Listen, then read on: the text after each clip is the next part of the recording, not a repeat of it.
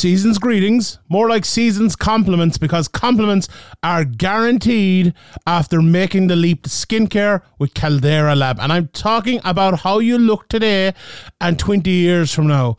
The results are incredible in little time. Min Skincare and Caldera Lab are the perfect pair for you to look and feel your best. Super easy to add to your morning and nightly routine. Clear skin, less wrinkles, and signs of aging. Enough said. Caldera Lab Skincare join the 100,000 men who trust Caldera Lab to show your best first impression this autumn. Get 20% off with the promo code Severe MMA over at calderalab.com. I've been using Caldera Lab now for a good while, and you know me and Graeme, we're staying up late we're watching flights and we need it at night and we need it in the morning and it really does help out. Caldera Lab creates high performance men's skincare products and the regimen is exactly what you need to start that all off. It leads their product line. It's a twice a day routine to transform your skin. Caldera Lab knows the skincare world is heavily female driven and it's been the Wild West for men for a long time. That's why they're here just to make everything simple. So the regimen includes three products, the clean slate, base layer and the good. Very easy cleans out, starts your day. It's a face wash, leaves all skin types refreshed. The base layer is your daily moisturizer to hydrate your skin and jumpstart your day full of confidence. And in the good is your go to before you go too bad. It's a multifunctional serum at night that helps your skin look tighter and smoother, as well as helps reduce the visibility of wrinkles and fine lines. Every drop of the serum is packed by tr- packed with 3.4 million antioxidant units protecting your skin. And the Caldera Lab Icon Serum as well. That's absolutely brilliant it, it addresses the three most common skin concerns around the eye fine lines, dark circles, and puffiness, which I know every MMA fan needs. Caldera Lab is a leader in men's skincare, made only with the top tier ingredients clinical trials uh, have found 94% of men's skin showed an overall younger appearance after using Caldera Lab for a few weeks proven. One minute morning and night is all it takes to reduce your wrinkles, fine lines, and signs of aging. So, this is a deal just for our audience, exclusive deal. You're not beating this offer. Use the promo code SevereMMA at calderalab.com and get 20% off right now. That's 20% off with the promo code SevereMMA to make unforgettable first impressions with the best gift this holiday season. 20% off at calderalab.com with the code SevereMMA. If you would like to support the podcast and get some extra content while you're there, head on over to patreon.com forward slash severe MMA podcast and sign up. From the rewatch to the Q&A, we will have loads of content every week. So sign up, patreon.com forward slash severe MMA podcast. And now, here's the podcast. Graeme McDonald is an idiot. Sean Sheehan of SevereMMA.com.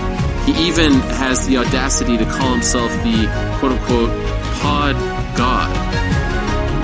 This is Severe MMA. Severe MMA. Severe MMA. Severe MMA. Severe MMA. Severe MMA. Severe MMA. The Severe MMA podcast is finally here. Welcome to the Severe MMA podcast. Here's your host, Sean Sheehan. Welcome, welcome everybody. It's episode 438 of the Severe MMA podcast. My name is Sean Sheehan, joined today by the Boden Barrett of Irish MMA Media, Graeme McDonald, as we talk about a massive weekend in the world of mixed martial arts. A massive week in the world of mixed martial arts. If you haven't heard it, we already did a breaking news podcast about the whole USADA situation, the whole McGregor situation, the whole Islam Makhachev situation. We'll talk a little bit more about maybe all of them uh, in a second. Although I don't know if we'll have time because there's so much. Graeme, you were at Cage Warriors last night. We're going to start with that. How was it? How was the event overall? It was in the RDS. Unfortunately, I wasn't able to make it. Uh, you were there. Tell us what was it like? Yeah, it was it was different. You know, I've never been in the RDS before. For I, am pretty sure I've never been in the RDS before for an Irish MMA event. Um, it was it was the, the, setup was nice. The the media room was in the back, which is a bit annoying because you, you have the fights on the TV there, but it's a you have to walk a few minutes to actually get to the arena floor and you know, you just kind of stand there and, and, watch the fights. But when you're editing interviews and filming interviews and things like that, you, you end up missing, you know, the live experience of, of some fights. So, you know, this the setup isn't isn't as you know nice as a professional kind of sports arena like the like the three arena. But overall, I thought it was a it was really enjoyable. It was it was kind of like reminding me of the old days, seeing all you know all the gyms there, all the all the lads that you hadn't seen in a while, and things like that, and you know even Ian Dean and the lads like that, Brad, um, all those guys. It's good to see them after you know you used to you used to be going to MMA events constantly, and the Cage Warriors would be here a few times a year, and you see all these guys, and uh, it, it kind of it's kind of nice to have a show uh, like a big show outside of the three arena just for that kind of more kind of gritty Irish MMA, historic Irish MMA kind of atmosphere and things like that. And as I mentioned, having all the gyms there, having Ryano there and Team KF, even though you know it didn't go didn't go well, and I, I saw Chris Fields was was you know uh, disappointed or upset or whatever, or not upset, but like you know obviously it it didn't go Team KF's way, but that's that's the way of the game. You know, it's a harsh game, but. It, you know, it just gave me that feeling of of old school Irish MMA, and it was it was it was really good. Yeah, the few people I was talking to were there. Everyone said the atmosphere was great and the event was great, but the uh, arena wasn't the best. And I don't know. I don't know. Obviously, you were there covering, so you weren't like sitting in the arena or whatever. But the, that was the one kind of complaint. They were like, "I wish this was the Helix type of thing." So I don't know. Maybe, maybe I wonder is there anywhere else in, in Dublin that you could like put it on? It's the, it, there isn't that many places to put on events like that. But I suppose when you're getting to like the, I think uh, Graham Boylan told the lads in the Old Triangle that it was, but what did he say between two and three thousand or something like that? Maybe there is maybe there are a few other places that you could open up and put on something like that. But yeah, it was uh, there was no media row as well. Is that correct? Yeah, yeah. They just said, "Oh, you can just kind of roam around whenever you want." So I'm, I'm so glad I wasn't there. I would have lost it. like fuck, like that's we, bad. We've we've been stuck in in at the very start when we started covering for UFCs and stuff. We were stuck in the back media room and no access to actually see yeah. the fights before. So uh, maybe my experience with that made it n- not so bad. yeah, the the when I went to cover the UFCs, I was the same. Like, oh, you sit out the back there. I think they gave you were there that night. So I think they gave us tickets for like, oh, you can sit up in the crowd there. Like, yeah, auxiliary seats. Yeah, That's they did that mad. after a while. But I, I think the first time we were literally just just in a in a room, like in a makeshift marquee room. I think it might have been I can't remember where it was. They all blend into one, but it was a long time ago now, but that was like you know when you're going to the UFC to cover, you expect them to be there, and then you're kind of in a back room waiting for yeah, for them. So it's, uh, you can understand. I suppose you can understand ideal. that with the UFC. Like you know, there's probably a lot of people applying or whatever. But like for cage warriors, there aren't that many people there. Like set up one table, like or two tables, and you probably get everyone on it. Like come on, you can you can do that. Like that's that's you know that's not great. And and people are probably saying, oh, what are you talking about? You have the your job is there to go and interview the fighters. Well, you have to kind of watch the fights and see what's going on. And like it's important. Like oh, let's say Paul Hughes jumps out the cage and you know jumps on top of his family or something like that. Like that's a question you want to ask. Like when Rhys McKee jumped out of the cage and jumped on top of the family, like you you are jumped on top of the fans. You want to ask that question. If you're in the back and you just like watch the fight and go, okay, here's the next interview. You don't see that sort of thing. Like so, it is it is important. And I think you know, Cage You know, you, you at home watching the fights probably got to see more of actually what happened in the fights, and you know, media guy there covering it. Obviously, you're you're uh, at a Bellator, so you're always running uh, to do an interview and stuff, but it takes like you know five minutes and you're one minute away from your seat to to go see the fights again. So with a few minutes to walk to between the media room and the fight it wasn't really viable to to be out there the whole time and to you know you don't want to leave the fighters waiting around in the media room to to interview to be interviewed yeah, and it, it, like it was the same the last time for Cage Warriors as well in the 3Arena. Although they did have a media uh, role, like I, I definitely think that's something they could improve upon. And you know, like there aren't that many people, as I said, going to cover Cage Warriors, and uh, uh, like a bit, sure, of, a bit of a combination would be good. You know. But yeah, sure. Anyway, who gives a shit about us yeah, media anyway? we get to the fights. Uh, let's start with Paul Hughes because you know, he went in there and it's just 247 here. I don't know, it didn't feel like 247 when I was watching it last night.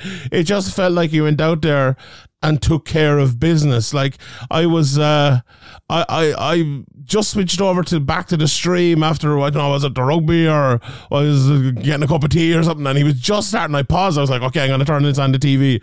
And I turned it on the TV and I by the time, so I was like maybe 30 seconds behind, and I got a notification on my phone from someone on like Instagram saying, Oh, what a left hook. And I was like, Oh, shit. so yeah, it was maybe that guy killed me there for it as well. But what a finish from Paul Hughes.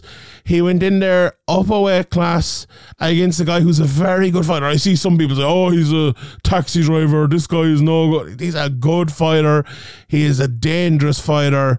And Paul, it, it wasn't one of those ones where he just kind of goes in and he like, "Oh, I'm just gonna, you know, I'm gonna do this game plan that puts me under no pressure, or puts me in no peril or anything." And just he went in there and he waited for Quaeyhaegens to throw his big shots, countered him with a fucking left hook, and knocked him out. Like Mark Goddard fell over it a little bit. Not again, not a great night for Mark Goddard. I thought I, I, he gets weird when he gets to cage warriors, and he almost ruined the finish here, but he didn't, thankfully.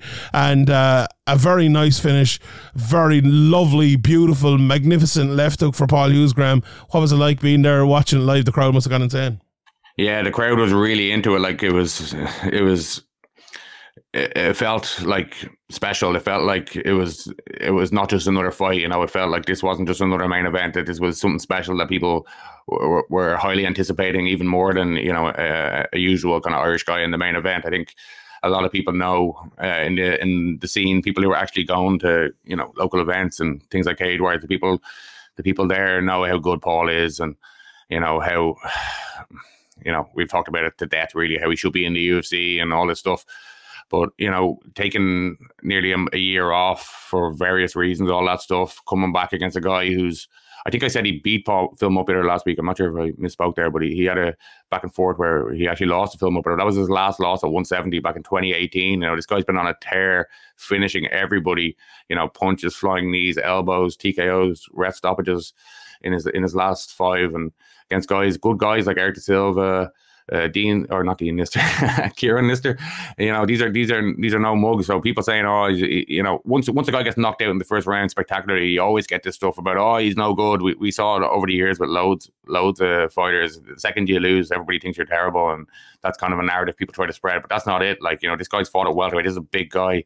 Paul's moving up to 155 after time out. There's a lot of pressure on him after all the UFC talk, all that stuff. He went in there. He looked so composed his timing, his range, his speed. I think I think he hit Jan at one stage about 45 seconds or a minute in, and it was so fast. I'm not even sure what he landed, but I think his face changed. He started reaching more. He got a little bit more desperate, and once that happened, Paul just stayed composed, didn't didn't rush it, and you know the finish was absolutely spectacular, and the reaction, and you know it just felt special. I think uh, it felt like not just a, a normal win. It felt like this guy is is something special A hundred percent. Do you know what you said there about reaching in as well? I, I noticed that as well. And do you know what I thought when that started happening? I was like, this is a kind of a test at 155 you might not have at 145, right? Where you have to be, and he wasn't necessarily the smaller man, but he was a little bit smaller. But you have to against a guy who's fighting longer and like and, and not longer in a good sense, right? Longer in like a, a reaching sense, which can be awkward, which can be difficult to pick apart, and might take you know two or three minutes of adjustment to understand how to beat him that way. But Hughes just did it immediately. He was landing inside. I think it was one left hand to the body he kind of landed, and then obviously you know the left hand that, that knocked him out. It was him getting in as Quaeyhaegens was reaching and countering with that beautiful left left hand that finished him. It was it was sublime, really. Like it was absolutely perfect from Paul Hughes. It, it showed exactly what he said. Like he, said the interview with me. He's like, oh, I asked him about going up to uh, to to one fifty five, and he's like, we'll see, we'll see if strength matters. We'll see if size matters when I'm pounding his face into the canvas on Saturday night. And you know what? With with you know all respect to, to Quaeyhaegens as well. Like he, he did that. You know, he absolutely did. He delivered on, on what he promised, and he delivered and moving up the weight class. You know, he was talking to us last night, and I think Cage Warriors put out a, thing. Maybe that's what I saw as well. That he was saying he wants to. No, I, I, think he told us that he wants to stay at 155.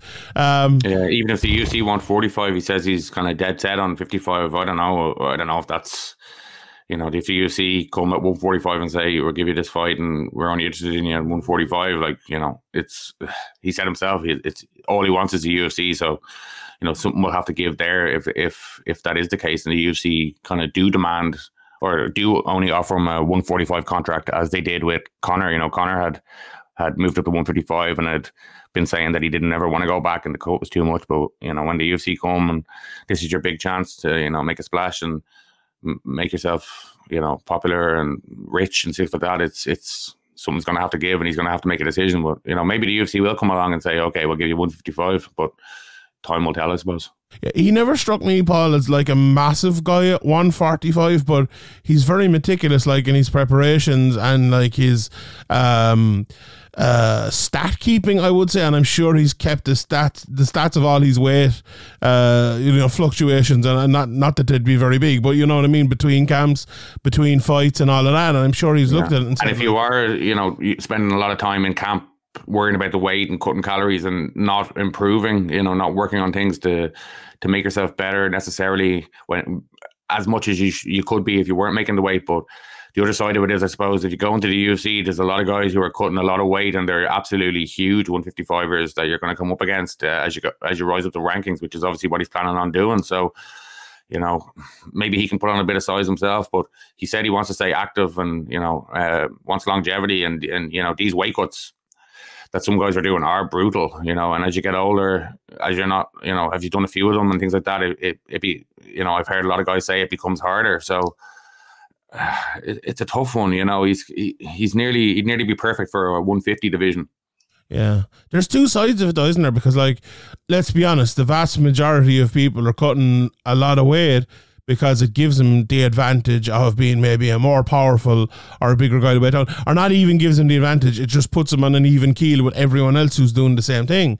But then the second side of that is you have a guy say like Dustin Poirier who's killing himself to get down to 145 and when he comes up the tra- the power translates up and he looks way better at 155 and you know he, And the chin was much better as well. better, When you're yeah. cutting so much weight, you, like uh, maybe people who haven't been around these weight cuts or just here are casual fans of just here or they cut weight, they don't realize how how like dangerous some of these weight cuts can be and how dry these guys get and you know you can feel static off their bodies and they're they can't they have to stand up in like eight part processes or they'll get so lightheaded and pass out. You know, this isn't this is no joke, you know, these weight cuts.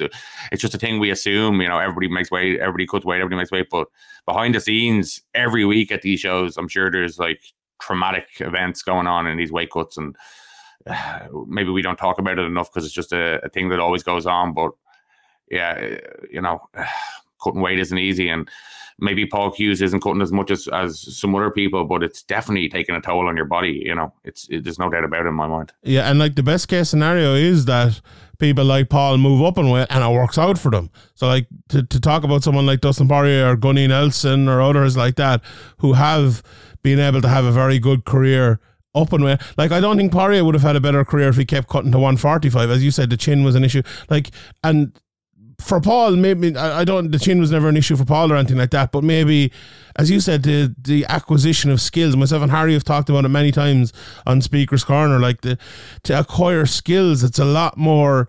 Uh, I'm sure. I'm sure it's a lot more difficult than when you have to do maybe an extra session or two sessions. And your energy is low because you're not taking in as many calories, and Yeah. you know you're easier to get like a flu or a cold or running, just to be run down basically because you're not taking in as many calories and things like this. You know, uh, there's a lot of things going on. Uh, there's, there's, you know, there's guys cutting, cutting insane amount of weight, and some guys can, you know, do it easier than others. Some guys, like you know, in the past, Anthony Rumble Johnson making 170 is just absolutely Ridiculous. Um, yeah. insane. You know, if he had kept doing that for extended period, you know, uh, he died early. Maybe you know, I don't know if it was linked to doing stuff like that, but yeah, No, that uh, that doesn't help just normally anyway, though. But like because like then even I, I, I was listening to someone talking about before, and I think they use him as the example, but there was. there was so- Someone else as well who uses as, a- as an example, right? So they cut, and maybe it was Johnny Hendricks or something like that. The cuts down to say, and let's use Rumble as the example because he's the most obvious one. The cut down to 170 was really, really bad in him. That when he used to cut, let's say even to make 205, if you cut 10 or 15 pounds, it actually hurt him more. Just because like the process of cutting water out of your body is something that has affected you so badly in the past that when you do it again it affects you worse than other people. Even though he's uh, cutting down you know to to a 35 pound higher, higher weight class it's like weight cutting can affect you in so many different ways and so many bad ways. We don't even fucking understand it. So definitely we're definitely not advocating for anyone cutting more weight. In fact if the opposite was possible great. But back to Paul Hughes Graeme it has to be the UFC next. Like it just has to be after that. People are going to be saying like these guys just say the same thing over and over again, but you know. the criticism kind of were, oh, he hasn't fought in a long time, even though it wasn't crazy long. 11 And months, He, yeah. he hasn't he hasn't finished, even though he's been in there in like absolute like amazing fights with the best you know Europe has to offer in in historic like to be remembered fights. So now he goes in there, he KOs the guy, looks absolutely spectacular. You know, pretty much flawless performance. Um, I don't know what's the what's the what's the narrative against him going to the UFC now? Uh, have we seen any of that on on social media? I'm, I'm not sure, but Uh, the only you know, I think all the questions that were being kind of thrown out there seem to to me to be answered again. And yeah, surely, surely he'd be in the UFC next. yeah, the only thing I've seen is like, oh, he's only beating guys cage warriors quality, but like he beat Mar- How do you get to the UFC? he, he beat Morgan Shapa, who's in the UFC. He beat uh, Quaeyhaegens last night, knocked him spark out, who's a very, very good fighter. And he beat Jordan Vucinic, who's like, I don't think anyone could say he isn't one of the top guys in Europe at the moment. Like he's he's not just beating guys like in cage wars or in you know in Brave or in wherever it might be. He's been the best of the best in that organization in their best division. Like there's, no, I don't think there's any shred of a doubt about that. Like and you could say that, right? Let's say it's Paul Hughes, it's any fighter. Let's say Vucinic had done it, let's say Shapa done it. That's no guarantee they're going to the UFC and going to beat everyone. Like, okay, fair enough. But when they beat everyone who is really good in their area, what's next for them? They have to make that move. Like when they like- look absolutely if they were okay if they're beating them by you know 29 28 boring decisions uh laying on like some kind of boring wrestler who doesn't go for submissions position over submission and you know it's not exciting then okay okay. But like these Yeah. decisions aren't aren't that. You know if you watch those decisions against these high level guys that Paul Hughes has been in there with they're exciting fights. You know you, you can see how good Paul Hughes is in these fights. You know uh, Google Jordan Vucinic's face after you know, the last one. when, when, when certain other guys were coming through and they were finishing guys in the first round, it's like, oh, well, like, you know, he's fighting all these bums. And if, if he goes in there against somebody who can, Yes. you know, make him go long, can he go? uh, People are always going to find reasons to, to question you until you're, even if you are the UFC champion, they're going to be questioning you, you know? yeah. So it's, it's never going to end. But uh, surely, you know, um, Sean Shelby, you know, he knows about Paul Hughes. He knows who he is. He knows, you know, he's surely seen this already. I'd be, uh, I, I'd, I'm already shocked that Paul Hughes is in the UFC, but I'd be, I'd be even more shocked if if he doesn't, if his next fight isn't in the UFC, and if his next fight isn't in the UFC, it's got to be the title fight, a one one five five in Cage Warriors, but. I don't, I don't think he should have to do that. I think I think you know I think it's pretty clear to everybody who's who's a hardcore MMA fan has been watching Paul Hughes. You know, uh, uh, Capoza uh, uh, tweeted something like, "Oh my God, you know, stop this! He needs to be in the UFC immediately." You know, this this this has to. I can't remember Luke the exact Thomas- phrasing of it, but like you know, people who are in the know and people who watch a lot of fights, people who see, you know, all the prospects coming through. Are really excited about this guy and can't believe he's not in the UFC. So I don't know what's going on really. Uh, uh, surely, surely. Like we talk an awful lot about Irish fighters coming through and that they you know they should get a chance or they should get a shot in the UFC and stuff like that and you know Well, I don't know. Do we actually but- do it that much? I don't know if we no, do. we, no we, we do it with the people who deserve it right but and like let's say people say someone like Kiefer I think he'd earned a shot in the UFC I think you know say Danny McCormick or someone like that earned Oh, a shot I, in the I- I don't think we were on But- the podcast before Kiefer got signed, being like Kiefer Crosby needs to sign for the UFC. Ah, I you know, don't know, like, when he, like when we're doing Paul Hughes. You know, no, but that, that's what I'm saying. Hughes. Hold on, I'm, I just want to make the distinction there, right? So we say someone like a James Sheehan, we think in a couple more fights that guy could go to the UFC, right? And we, we say that a lot, and that, like people maybe mistake that for saying we think these people can be UFC champions. I like there's 600 people in the UFC, like you know people like that. Are now the distinction here for Paul Hughes after that Jordan Vucinic fight, he not he went in my mind, and I'll say this straight out. He went in my mind from a guy who before that I was like he'll definitely get to the UFC to a guy who I think could be a contender in the UFC, and now to a guy who I think could be a top contender in the UFC. That's how much Paul Hughes for me has changed in the last two fights. This isn't about a guy who's getting signed for the UFC because oh he he won a few fights and he deserves it, or like you know, and and I don't mean that glibly as the my my tone of voice should have said there. The, you know, people like Kiefer and people like you know people like Danny, they deserve their shot, and let's see where it goes. Whereas Paul Hughes, it's not. It's kind of not like let's see where it goes. It's like he it will go to a certain level, I feel. Like even if Paul was to go in and let's say, you know, he loses one of his first couple of fights or something like that, I feel like there is a five fight win streak in the UFC and Paul Hughes.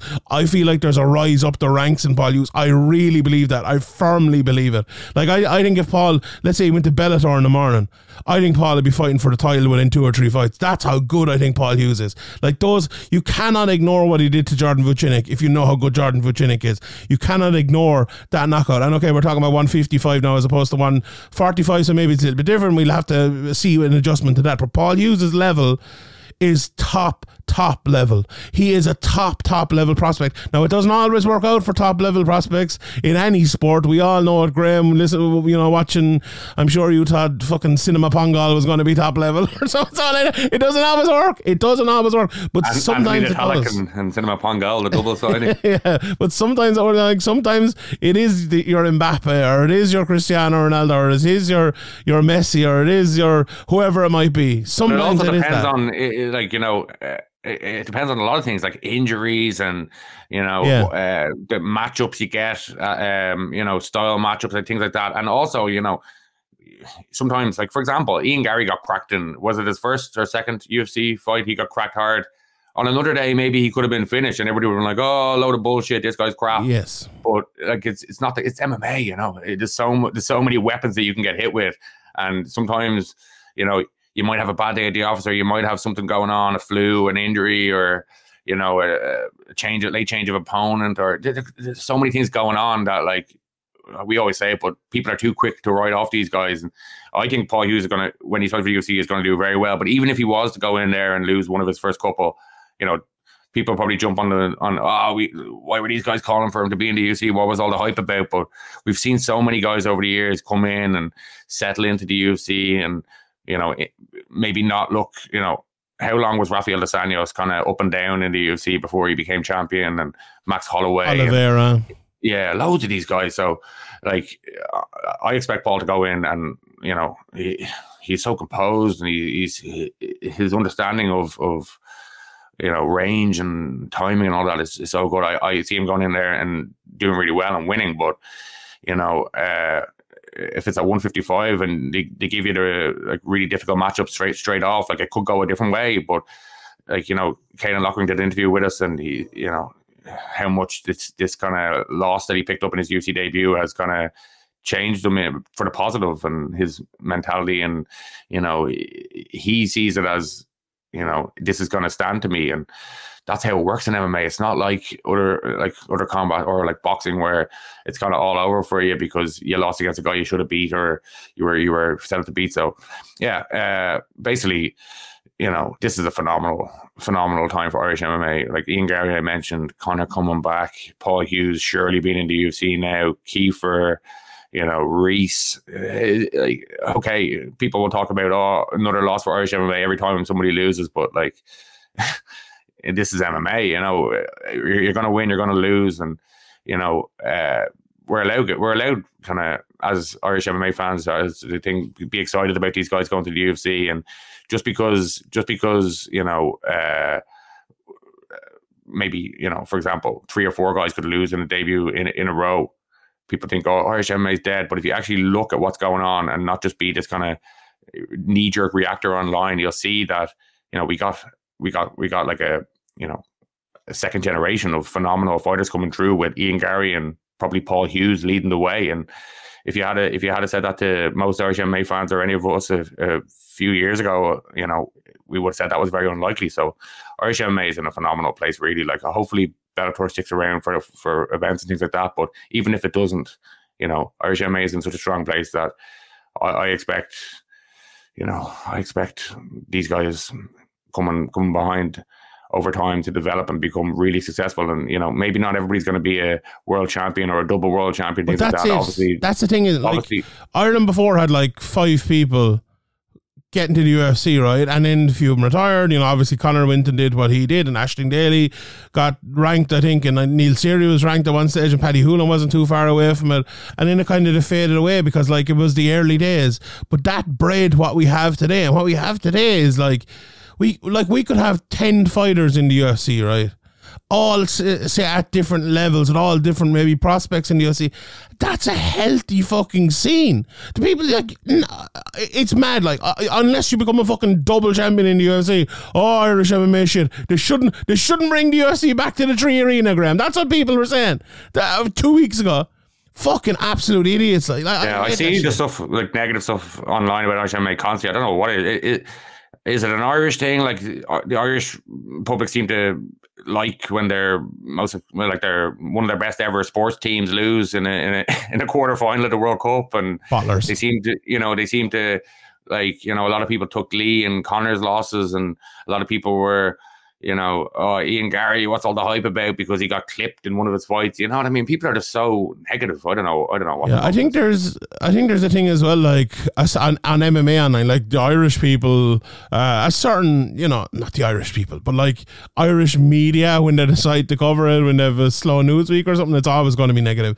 The, uh, the Irish fans are generally very good. Like the Irish, like even like say like the off the ball and them, they always take snipes at MMA and all this bullshit. But I think there is like a an online meme about Irish MMA from MMA fans, like, oh, another another Irish MMA loss or something like that. And it's just because Conor came through and everyone, you know, he was like, we're here to take part, not here to take over, or whatever. The other way around. We're here to take over, not here to take part. Anyway, uh, you know, that they're like, oh, well, where, where's the takeover? Where's it? Even though, like, we've now a guy who's ranked like seventh in the world.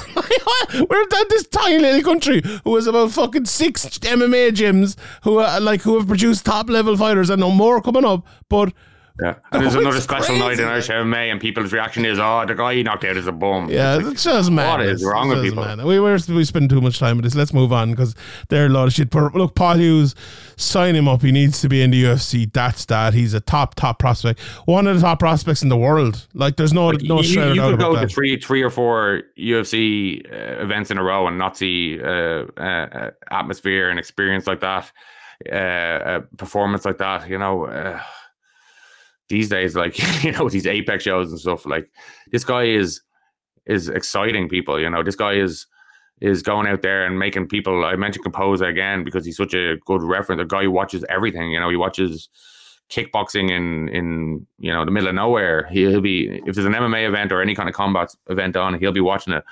And when you, when you can you know get guys like this excited about you, you know it's for a reason. And you know I just don't. I I know we've been saying this over and over again, but I, I just don't understand what the reasoning is. But behind him not being in the UFC, but now. You know, hopefully that's all put to bed. We can stop talking about it once they hopefully announce in the next few weeks that, that he has signed for the UFC. And like they, they knew know about him. Like he told me in that interview that they offered him a fight and he was injured, and then they offered him another fight and it was a visa issue. So like, Yeah, and I've, I've talked to Sean Shelby before. He's watching all sorts of fights as well. You know, he's a he's a hardcore MMA fan. Yeah. Sean Shelby. You know what I mean? He's he knows exactly who. Like if you're wi- winning, like you're winning against guys, Paul Hughes is winning against. Like Sh- Sean Shelby knows exactly who you are. That's why it's so Yeah. Confusing. like back in the day, maybe twelve years ago, when there's no videos online and events weren't streamed, and there was like basically you just got the results on Sherdog or whatever. Okay, fair enough. You don't know how good these guys are, but nowadays there's just no excuse. hundred percent.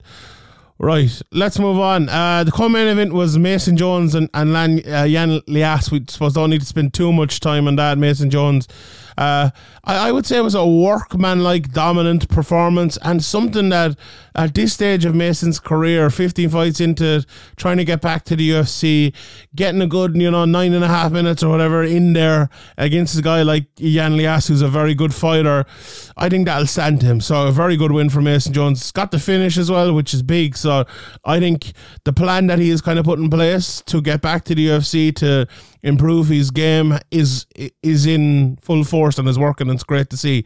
Um, Team KF, Graeme, not not an amazing night for, for Team KF. I suppose there are two guys on verge of, of a, a title shot, both lost. Great win for, for Takamandu, who I actually thought uh, Pirev was a, a tricky guy, having watched him coming in there. But Taka did a great job uh, of winning that fight. But for Leon Hill and Ryan Shelley, it was it was a tough night. I thought, watching at home now, Graeme, maybe you have a different thing, but I thought you, you and Davis kind of just took Leon Hill to a place where a guy's, you know, six fights into his career is rarely taken, and Leon Hill wasn't able to get out of it. But it was one of those fights where I think Leon Hill will improve from this. There- Big learning, big learning fight. Big yeah, learning fight. yeah. That's the start of fight you need, where someone comes straight out across the cage and fucking pushes you back, doesn't give you a second. You know, you think you you think it's finished, you think you kind of got out of it, and next thing he kind of falls in his back and puts you in a an armbar and finish you like that. That's just that's the sort of fight that will stand you. And then Ryan Shelley on the other side of it, uh, like Ryan looked a bit off to me. Backus did you know, grapple more, I suppose, than he has been recently. Although we all know, you know, he's a judo guy and all. Very unfortunate what happened in the end. Like, well, uh, you can't say unfortunate, uh, maybe unlucky more than unfortunate. Well, um, unfortunate, as well, but like Ryan was, there there was kind of a.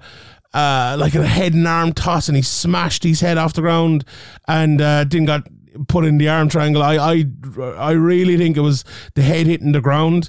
That was a massive part of that. Now we haven't like confirmed that or anything. We haven't like this, you know, spoken to Chris Fields or Ryan Shelley or anything like that. But that's what it looked like to me. Um, overall, Graeme from Team KF, they have really been leading the way for um, uh, for the the, uh, the the Dubs, I suppose, along with um, uh, along with uh, Team Ryano and Cage Warriors over the last while. But it was a very tough night for them for their, I suppose, their two big hopes for for title shots.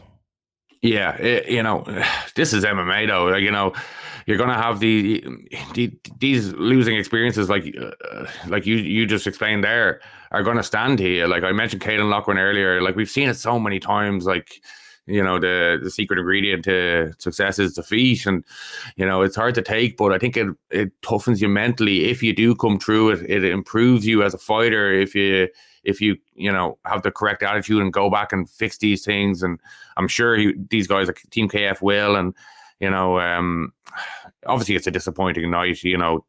Obviously taka had a great performance in one and that shouldn't be overlooked as well because you know he's had a had a, a strong kind of comeback from a couple of bits of adversity early on in his career and he's uh he looked very good against a difficult guy as you said an experienced guy uh, compared to him. So you know that it wasn't all bad, but you know, as you said, the kind of the two guys who were kind of closest to the top of the divisions, not getting their not not getting their um their win and their title shot. But you know, they if, if they probably weren't ready for for that. If if this happened, they probably needed to close a few things in their game, and when they do. You know, uh, kind of climb back and get there. They'll be more ready than they were before. Yeah, I, I would agree. And and both of them, I think they're they're similar.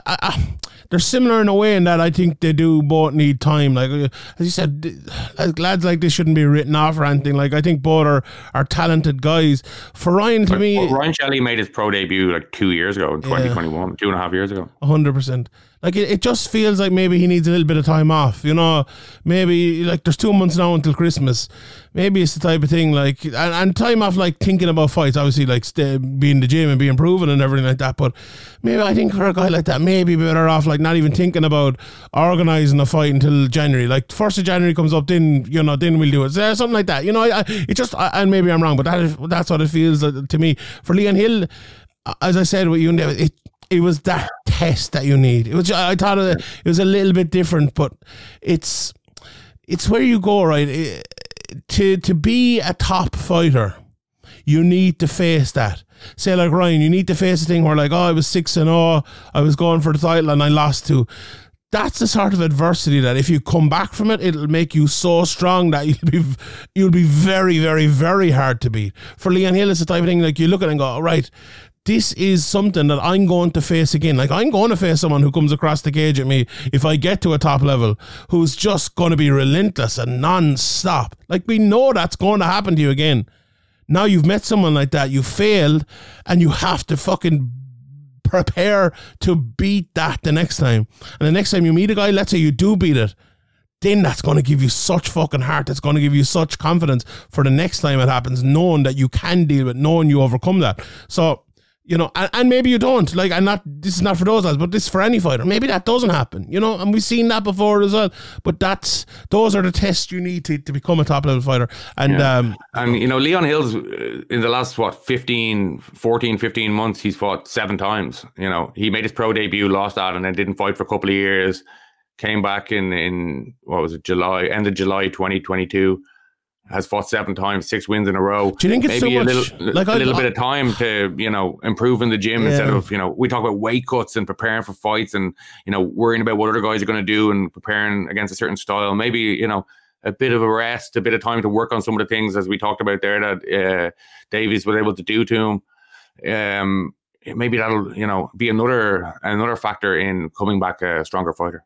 Yeah, I, like I've been an advocate for younger fighters fighting a lot and fighting regularly, but I don't know. Maybe I'm maybe I'm going to roll that back a little bit. I think maybe it's, it's, also easy to look at things and find reasons why. After you know, is, if he had yeah. a one, we would have been like, oh, he's he's staying ready, consistent. He's he's on a tear, the momentum. You know, you can kind of.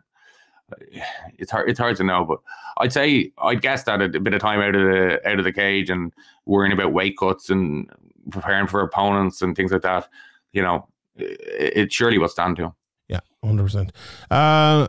James Sheehan then you know, I, I thought the James Sheehan test against uh, Ali Santahali, whose name I can't pronounce right, was probably the toughest test of any of the Irish guys on this card. I went back and I watched a good bit of Ali, and this guy is a real legit, very good fighter, experienced as well. Last night was his 19th fight as opposed to James James's 10th.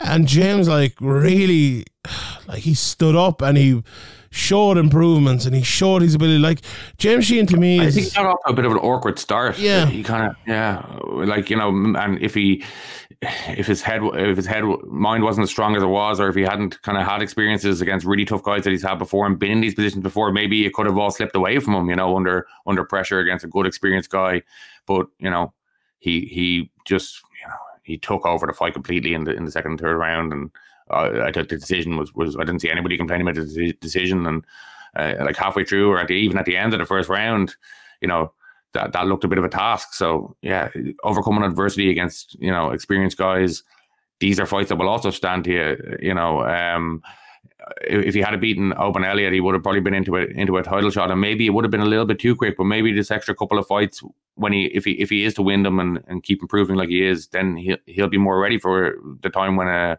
top contender or a, a title shot does arise. Yeah, that's very true. And like I, I think I was going to make the point, like, even like the, the Ireland All Blacks game yesterday, sometimes you just expect it, like, oh, you'll walk in there and you'll win. But like when there's a, a talent across from you as well, it's not always easy. And, uh, you know, as you mentioned, as you described well there, that's exa- exactly what James saw. But I'm sure he knew that and Team Ryano knew that as well. Like they're not going in there expecting a, a cakewalk against a guy as talented as, as Ali. But in the end, like James took over and like he just, he, to me, he looks, and, and Jer Harris looks like this is just very athletic and very good. Like, uh, and guys like that, I think in Team Ryano, where it's you know the the kind of. Uh, I suppose that the hard road, the guy, who, you know, where Andy's going to put you through it, or Neil Seery's going to put you through. That, that, that's good for guys who have very uh, you know a very good athletic gift as well. That like they need that sort of training I suppose to to, to battle harden them for fights like this. And I thought James looked really good and I thought Jer Harris looked phenomenal in that fight. Like Ryan Hewitt again is another guy. He's he's one and two now but uh, go back and watch some of his fights and he's even the amateur fights and things like that. This guy's a very very good fighter and Jer Harris even even in the fight even though he was getting destroyed by by Jer most of the most of the time on the feet he did stick in there really well and land a couple of his own. He's a tough yeah. guy. Like you know, there's a. I was watching it uh, in the arena and people were really into the fight. People were jumping up. I probably missed a few things due to that and things like that. But there was a there was a couple of times where you know Ryan Hewitt nearly turned the fight and. You know, he's definitely he's definitely a dangerous guy. As you said, one and two on the record may look like that was a layup, but it was a really good performance from Jerry. He's he's exciting he he, he, he like he throws a great volume of, of strikes. Maybe maybe you know when he has a guy hurt, maybe uh, a bit more composure, but that that will come. You know that that'll come a bit more defense, a bit more careful. You know you you don't want to be getting caught with shots uh, like that as as you go up the the kind of standings and the the quality of opponents, but. You know, it's a perfect kind of test and win, and 15 minutes in there, and you know, you dominate it, but you also have, you know, little kind of defensive things maybe to to work on and things like that. So uh, uh, for like the the fifth was it his fifth fight, four and one. Yeah, yeah, I think it. so. You know, it's it's it's a really good test that he came through with flying colors. Really, he looked to me just a way more technical, and it's crazy. Like even from his last couple of fights, and you know, I know he's been working a lot with with Neil Seery. Andy was out there interviewing him during the week. I wonder, like he looked a bit like Neil Seery, you know, throwing that jab out there and throwing the straights down. I thought he looked really good. Like, and you know, my, my guy Padraig Foran, I think he used to work with Jura, and I've known about Jura as a, since he was a, an amateur. I think I saw, I was at like his maybe first or second amateur fight uh, down. I think it was the one down in Cork. I think it was the one down in Cork, yeah. And like I, have I've watched him closely since then because Padraig knew and go, this guy is going, he's going to be a very good fighter. And do you know what? He's dead fucking right. Like he's this is you know we talk about people coming through and we go okay who's going to be the next guy maybe to to rise and maybe get a title shot and maybe get to the UFC Jer Harris is one that stands out for me like he really yeah. is he looks so good and he has it all like he really yeah does. and he, he, you know he, he did an interview with Andy he's in Team Ryano now and he kind of he didn't say anything bad about uh, you know uh, SBG Charlestown or Roddy he just said that he you know he'd been there a long time and maybe needed a fresh look and felt like he was more comfortable. It was more his kind of vibe uh, in Team Ryano, and you know, it looks like it's it's going to pay off. And, and obviously, being, and obviously being there a bit longer, you know, uh, will obviously will obviously help. You know, it's early in his pro career. Obviously, he's, he's an exciting fighter we, that we've been talking about since since amateur. Um, you know, I, I, I think at, at the moment he could step up against a, a, much higher quality guy, but I don't think it's I don't think it's worth the risk. I think bring him along like like he has been, keep kind of stepping him up slowly, uh, let him let him kind of build excitement in terms of fans and you know highlight reel and um, minutes in the cage, comfortableness. Even though he already looks extremely comfortable and composed in the cage, you know all of this will will uh, will develop him. And when he does take the step up, he, he'll more likely to be ready and more time. Uh, you know, working with Seery as you mentioned, Redzer, Andy Ryan, all the lads of Team Ryano. You know, sometimes you hear fighters talking about oh they've been in the gym for a long time and they kind of they want to get fresh looks. They want to go to either to like you know America to a gym or Brazil or or even another gym in their in their country and things like that. And uh, you know, you work with different coaches, you, you get different looks from different bodies, and maybe guys are guys you're in the gym with for 10 years are doing the you kind of know exactly what their specialities are and how to avoid them and uh, things like that. So you know that's the kind of that's the kind of reason that he went with and from the from the performance it looks like it's it's going to pay off. And obviously only time will tell but you know he seems to be a, a kind of similar character to a lot of the guys in, in Ryano as well. So he does seem like the perfect fit in my opinion hundred percent. There's no no doubt about that. Looking forward to seeing uh, Jar's next one. Um, I was very impressed with the way Paddy McCarry got it done. Like I think Samir Caddy is a real top prospect. He's again a very good athlete, big and strong, and he was dominating that fight for large periods of it. And Paddy just he just refused to go away. Like even when he was say getting dominated, when he was on you know on his back or, or whatever it was, he was in the fight the whole time. I thought like he was trying to fight and trying to fight and trying to fight, and it like it that's very easy to kind of give up on. It's very easy to go, oh, well, it's not going to work for me. Everything I try is kind of not working or whatever. But he didn't. And he, you know, he got a mom's oh, kind of submission before it. And then he got in the guillotine in the end. A very, very good win for him. Like I was picking Caddy coming in here. There's no doubt about it. But I, myself and Ian were talking about this in the preview, Graeme. We were like, uh, Graeme was like, I think Paddy McCarty will be a, a, champion at 185. He's like, I think Caddy will be a champion at 185. And I, I still think both of those things could happen, to be honest. I think both are like phenomenally talented. And this is about as good a middleweight fight as you'll get at this stage of people's careers. You know, only five and six fights into their career. And I, I, I'll make a prediction here. I think they'll rematch in Cage Warriors down the line. I think it'll be for the title in in maybe only two or three fights. I think these guys will beat everyone else, and they'll have to fight each other again. Uh, and I really look forward to that. What, what did you think of that, Graeme? Paddy, yeah. He's a guy who under the radar came up and he's doing well now, isn't he? Yeah, yeah, you know, I think I think you're right. Both guys looked, uh, you know, a lot better than uh, most guys would this early in their career, and you know, I was even after he'd kind of gone for the guillotine joke a few times, and he went for it again. I was like, oh, if you didn't get it the first couple times, you're probably not going to get it now. But in fairness to him, you know, he got it, and uh, you know, a bit of a come from behind win against against a guy who, you know, you said, as you said, looks to be real talent himself as well, and both guys will go back and have things to work on in this fight and improve from. And you know, this is a this is a huge win for for Paddy McCrory. It really is. Yeah, no doubt about that. Um, Sean Clancy Jr. got a, a, pretty quick rear naked choke as well. I know Quilcha was talking him up. He thinks uh, he's a very, very good prospect. What, what you Dylan Chu came up to me and was really talking this guy up before and after, and you know he really delivered. He looks he looks like a real athlete. He looks extremely extremely strong, and he's going to be a big problem for for a lot of one seven years. Yeah, that that gym is doing really well. Like one, they had one of the lads over in uh, Bellator as well a couple of weeks ago. Obviously Dylan as well, and they're you know they're, they've always been a good gym, but uh, again producing more guys. Nick Bagley as well got the win, went to four and one against Michael Quinn, got it done pretty quickly in the in the second round, got to finish there, and then Solomon Simon. I thought Solomon looked really good. Another guy who uh, I was at one of his early amateur fights, and I always thought he was a prospect. But it's very interesting to see. I thought Solomon and Jer Harris were the two that stood out in terms of the improvements that they have made from amateurs to the early days of pros to still the early days of the pros, but you know, getting a little bit more experience.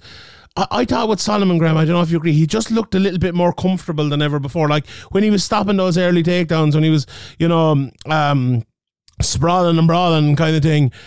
It just looked natural, like it looked good. Yeah. And I think he looked really relaxed. Yeah, and maybe sometimes in at amateur over the years, you you wouldn't have said that in certain situations, but he was very composed and relaxed and yeah, confident and. Yeah, he, he, looked really good everywhere. He looked to be chaining together all the different martial arts really well. The, the kind of in between moments, he it was a, it was a really really good performance. And you know, obviously, uh, he's only turned pro recently at the start of the year. You know, it's there's a long way to go, but if he keeps improving the way he, he has been recently, you know, there's a lot to get excited about. A hundred percent. All in all, Graeme, uh, I I would say a very good night for Irish MMA. And you know, a very good night for the new pros in Irish MMA. The guys who are maybe four or five fights away from a Cage Warriors title fight.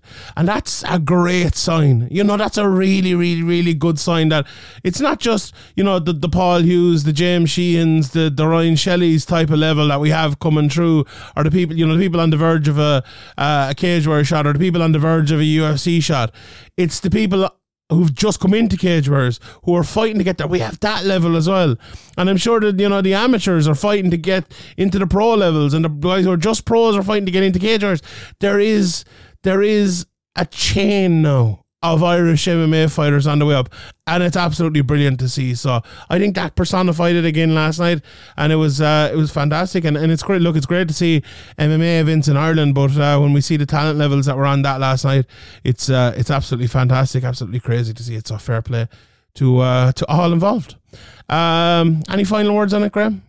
Or we Yeah, just as I kind of said at the start, it's just it was it was great to have that kind of you know old school multi gym event. You know, obviously it'd be nice to have Cage Warriors and SBG uh, make up and have it like it was in the old days. But maybe you know that maybe that will happen at some stage. Maybe I think, we. I think we need to kind of move past that now. Like, I remember asking John Kavanagh that question and Graham Boylan that question like fucking five years ago. Like, I- we, j- like there's, I think asking that question is just for these looking for SBG drama. fighters, like maybe some of them would like to take the Cage They Warriors. would, but it's, we know it's not going to happen. Like, when we know Yeah. the reasons, it's not like it's. I don't know. I don't know. Is there any point even talking about that anymore? Like, it's it's just one of those things. It's just not going to happen. You know. So Yeah, well, it's unfortunate. things have happened in MMA, but yeah, I, I, I'd agree with you. It's, it's pretty unlikely. Yeah. Right, the UFC last night. Um, a great main event between Edson Barboza and Sodiq Yusuff. Uh, where I my bet for it was the over two and a half rounds, and after about twenty seconds, I was like, "Oh fuck, that bet is gone." But no, Edson Barboza stuck in there, and on the judges' cards, he won he won rounds two, three, four, and five, uh, which was unbelievably consistent judging considering. Uh, three of those rounds, I think. Let me, I, I have it in my notes here. Just one second. Uh, so the first round was a 10 Two, two and four were close, and the others were two and four. Five five was close as well. Who do you think? who I thought you think won Edson. I thought Edson took Did that. you? Yeah, I, I mm, yeah, I. So I scored a 10-8 in the first round for Yusuff. Uh, I scored it uh, close for Edson in the second. Uh, I thought it was a 10-8 in the third as well. I thought he hurt him I, I badly. was, I was, yeah, I was teetering on 10 9, 10 8. I think if it had landed a little bit more flush, if he hadn't kind of slipped, and if he had have landed like one or two better follow ups, uh, I, think it was it would have definitely been a 10-8 then. I think it was one of these ones that's on the verge. And when you've when you've already given a 10-8 in the first round, I actually expected there to be at least you know one judge giving it a 10-8 in the third round, just out of like Although the, the first Guessing. round was a way more, uh, like the, yeah. that was way I think more. when, a when, when like a spectacular kick like that lands, usually even if it isn't as big as like a, a crisp right hand or a crisp left hand or whatever, the spectacularness of it and the fact that the guy fell over after like a spectacular kick, it kind of usually would would kind of favor more more points. I think what points, Barboza more- did as well, like kind of fall on him and gone for jiu-jitsu, which never works. That, Oh, yeah. that was an Oh. issue. If, if if he hadn't done that, I think it probably definitely would have been a 10 But I thought it was enough anyway. But that was borderline. Uh, I'm glad that it didn't turn into a he was it a 10-8 or a 10-9 and that was the way the decision was going to be disputed. I'm glad that didn't happen. Yeah, the, I thought the four rounds was very close. Everyone was saying it was Barboza. I, I thought Yusuff did well in it. it was a close one, and yeah, again the fifth close, but I, I did lean Barboza like you. Uh, I had Barboza winning. Maybe not. You know, I, I had a three two Barboza with two 10-8, so basically three two. Still, uh, the judges had it four one. So you know, very good, consistent judging. The one judge didn't have the first 10-8. I think it was Chris Lee, which is not great, but like I, I, I think that's a funny one because people criticize Chris Lee for that, but who you should be really criticizing is the Nevada Athletic Commission because they have told these lads basically, unless it's massive damage, don't give it 10 8. They've, they basically, you know, warned them against I giving think it 10 was massive damage though. It, oh, Uh, it was. There's no doubt about that. But like, it, I'm sure Chris Lee, if he was left his own devices with the criteria, he would have given that as a 10-8. There's no, I, I don't think there's any shade of doubt about that. But the the uh, memo, I suppose, that has been given is to be careful about scoring 10 8s, which I don't think is a good memo. So we've talked about that many times before. The fight itself, a very, very good fight. A uh, look, it was 4 1, but a way closer fight than a 4 1 uh, scoreline would suggest, obviously, with a 10 8 thrown in there as well. Barboza did brilliantly to come back. Um, Yusuff did get tired after that massive first He round. worked the body as well, though. on did, top of he did. you know emptying the tank, trying to put Barboza away in the first round, and nearly doing it. Barboza was consistently, you know, he, he he throws hard to the body and the legs, and he was landing consistently to the body. And when you've already kind of you know used up a lot of your energy, and you're getting absolutely belted with a baseball bat to the body, it's definitely going to affect your cardio. A hundred percent. Uh the rest of the card then it was there was some very good there's some very good talent on this card. Um but, like Jonathan Just- Martinez's leg kicks were yeah, he looked great against Yanez, who his name is now Yanez. changed his name. Uh, yeah, what's yeah. going on with that? But Is apparently like he didn't. Apparently no, so there's the the the thing over the end, I'm not sure what it's called, and apparently it was always pronounced Yanez, but he just like Americanized it. Uh, and he said that to Luke Thomas. He's like, people can't pronounce it that way, so just call me Yanez. So I don't think Yanez is that hard to pronounce. I'd be happy enough to pronounce his name that way if, it, if that's now, now it's going to be confusing a little bit because um years of, of hearing it the other way. Yeah, I, I was wondering like, should it be Jo- Jonathan Martinez then as well? Should that be it? No, should, yeah. Maybe, I I don't don't know, yeah. Yeah, but uh, yeah, that was I think that was probably send off. Christian Rodriguez looked good as well, but I think he missed weight.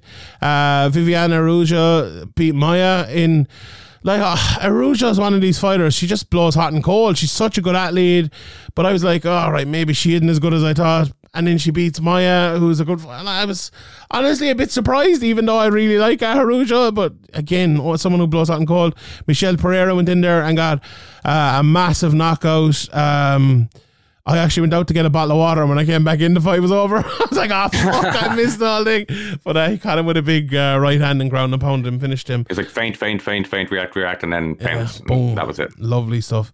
Uh, as I mentioned, Christian Rodriguez, Cameron Saaiman. I wonder now, Cameron Saaiman, him and him and Caolan Loughran.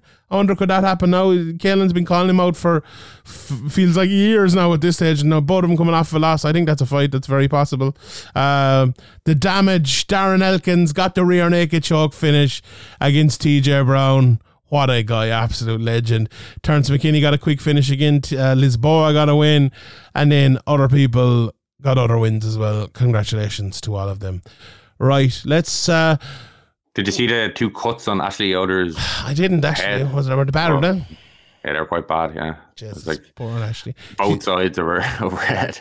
She's eight and nine now. What a record to be in the UFC with. Fair play to her. Um, this USADA situation, before we move on to UFC 294, which goes on uh, next week, um, we did a, a breaking news podcast about it straight away when it happened. And since then, they did the press conference. I don't know if you watched or not, but I watched it. And it was, to me, it was, it was comical in many ways. Um, they have announced that they will be uh, ha- partnering with a new a company which is uh, Clean Sport, I believe it's called. So they're going to be directly Drug Free International or something like that. Yeah, uh, they're going to be uh, replacing USADA, but the way Hunter Campbell was talking about it, uh, he's basically saying, "Look, USADA." When we talked to him about lowering the levels, they didn't want to do it, but we're going to be able to do that now. When he was like, just so many different things, like, oh, I, I was talking to, you know, there was a fighter going through arbitration, and um, they they told me straight up I did not take this, and USADA just wouldn't listen, and they banned them. Or like, oh, we'll be able to change things like that now. It's like, wait, what? But not, not even that, right? Not even that. There was other ones like, oh, they they had um they had something in their system and you know there's there's picograms and all this stuff different stuff. It's like we were not going to be able you know there's there, there's no way you said we're moving on that but now we'll be able to move on all things like it just it just feels like to me a little bit. Now it's better. I i'd rather no t- testing to be honest. I i and not no testing but like commission testing go back to that. This you know forcing people to to give their whereabouts 24 7 and all like that. I don't think that's fair. I don't think it's changed an awful lot only given the people with the most uh, resources or the most money or the biggest gyms maybe even the ability the, to the- the- cheat better. Yeah. So The picogram thing is probably because you know with Jon Jones he- he'd been banned for something and you know and served his time and then this thing had allegedly stayed in a system. This is allegedly or apparently what what happens with this type of of thing, and then they were you know even though he'd been punished for that and served his punishment or whatever, then i- there's still you know if he tests he's still Yeah, which is fair enough. That that Positive, part is fair you know what I enough. But like, what if it's the first time you get it? Right? And What's the, f- the Oh yeah, well. I, I'd assume, I'd hope that that would be. But also, I remember with Jon Jones, right? I, I was actually listening to Dave Meltzer talk about this, and I'd forgotten about this. So Jon Jones was banned the first time, right? Um, and then he was banned the second time, and then the picograms thing happened, right? But when he was banned the second time, when it's a second ban, it should be four years, but he was given less time because remember he said he said he was going to rat on people. Who did who did he rat on? Who was caught because of Jon Jones? Like when, when that just disappeared and nothing ever came out about it. It's like it just just brushed under the carpet all this sort of stuff. Like and it feels like the way Hunter Campbell was talking that more stuff is going to be able to be brushed under the carpet now. Which is if you are a a person looking for like fair sport or you want heavy drug testing, this is probably an absolute nightmare for for you. Now I think. I haven't actually watched the press conference, but I, I was uh, my understanding was that it was going to be the same as like whatever the MLB or whatever this company already do. uh, American sports, it was going to be the same type of system as that. Uh, maybe, maybe that's wrong. Yeah, but it is right. Well, they're they're just basically testing, and they hand the resu- results over. And now the UFC have taken on this new guy. His name is George Piro, I believe. He was like. Uh, he was the guy who interrogated Saddam Hussein and he worked for the FBI and on. He trains in ATT. He's a black belt, I believe. And he's the guy who's going to be arb- the arbiter of all of this. So if fucking Cameron Saaiman goes on, just using Cameron Saaiman because he's the last fighter he goes in, he fails the test after last night. It's going to be handed, uh, no, well, in the new year, it's going to be handed to George Piro, the results from Drug Free Sport or whatever the fuck they're called. And he's going to be the one who decides it. And he'll either decide, no, you're not banned, or he'll decide, yes, you are banned. I'm, I'm sure that'll go well. And, and like uh, your man, um, the, the gold. Surely, surely there'll have to be some kind of like list of like you know, he's not just making it Criteria? on a whim. Surely, I don't know. The, your I man, don't know. well, time will tell. But Jeff yeah, Novitzky I- was like, "Oh, you could not question this guy's integrity and all this." I, uh, yes, I could. I could. I, what are you fucking talking about? He's going to be a UFC employee. Decide they wanted Jeff Novitzky to do it. And like he's like, oh no, I couldn't give up my job. I love it too much. It, like it, there was nothing about no uh, any fucking uh, conflict of interest or anything there. Like, these guys, they sat there and they acted like, oh, this you sat have been lying about us. They, and and they did. Look, the, the McGregor thing was d- disgraceful. And I think the the announcing parting ways with the UFC was disgraceful as well. It made them look bad, worse than than they should have. To be fair, now the UFC, I think they have tried to to you know with the drug testing and all over the last while, and like they- they've used McGregor as a scapegoat for months. If this was a thing that just happened now for USADA, but they released a press statement uh, months ago that we talked about on the podcast as well, just trying to scapegoat McGregor, and it was it's been ridiculous for months. So you know. Uh, you, you sad are no uh, no sense, but look, I all in all, I am maybe speaking a bit negatively about Novitzky and, and Hunter Campbell. They do seem to want to get drug testing to where it is a little bit more fair for everyone. But I think the the, the most unfair part of it is the actual testing itself rather than the results of the testing. Like the results of the testing are something that almost have to have a criteria as you were kind of saying there. If you do this if you have this amount in a in your body you uh, and look you can go to arbitration if you can prove it was a fucking supplement or something okay maybe you only get six months if not you're getting the two years or whatever it might be i, I think that is I, I think it needs fair- to be indisputable. Sometimes we see guys in all sports get banned, and then it's like, well, sir, like this is a normal range, but under Yes, certain circumstances, you 100%. could produce more of this and more of this. And Yeah. if you if you're tested right after a sleep or this or this, it'd be you know, eh, there's some gray areas, and guys are getting accused or getting you know their their legacy tainted over things that they they haven't done anything illegal. So I, I, I can understand a frustration from the UFC with things like that, but it can't just swing completely the other way. You know, Yeah. where it's just like you know you can't be just taking EP. There should be like you know EPO and drugs like that, and you know uh, obviously steroids and you know um, what are the other like TRT shouldn't be allowed in competition and all that stuff. Like if you're, uh, you know, I think USADA had a lot of things on where you couldn't, you'd have to check to take absolutely anything, kind of supplements or even like a headache tablet or things like that. And it, it was just too, too strict for, you know, the, uh, you mentioned the whereabouts thing and all. It was too strict for a private contractor to be, to be under this. Um, But they were asked. I, I think Kevin Iole asked Jeff Novitzky about. Uh, maybe I'll get the name now, but is it called strict liability, where it's like you're liable for whatever you put into your body? So like, if you you know drink a fucking cup of coffee and it happens that there's fucking testosterone in that coffee. You didn't know there was testosterone, and this is a wild example, obviously. Now, should you get two years for that? Okay, fair enough, maybe not. But should you get some sort of ban for that because of the strict liability? Yes, I think strict Well, maybe you should have to wait till the testosterone in your coffee or the testosterone you got from your coffee goes out of your system before Yeah. you're allowed to fight. Yeah, and how long will that be? Is could that be a six months thing?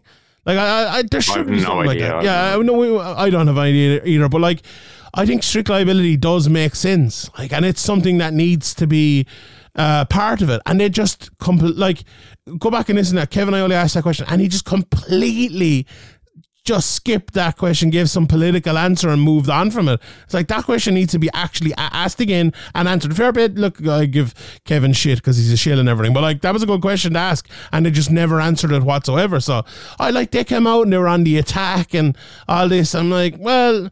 You know, there's a few questions you need to answer too, and I don't think they did a great job of actually answering those questions at all. Like, and yeah, um, it's not great. But yeah, look, the whole you said the whole McGregor thing, like it was on the news about McGregor and all, and there was articles coming out saying, "Oh, this is falling down because of Conor McGregor." It's like it's not. It's very little to do with McGregor. Like I think, the, apart from you USADA using his name to be like, "Oh, well, they didn't. Uh, they didn't leave us because we were terrible at our jobs. They left us because Conor McGregor." Like, what? What about Conor McGregor? Conor McGregor hasn't fought. They haven't put him into a fight.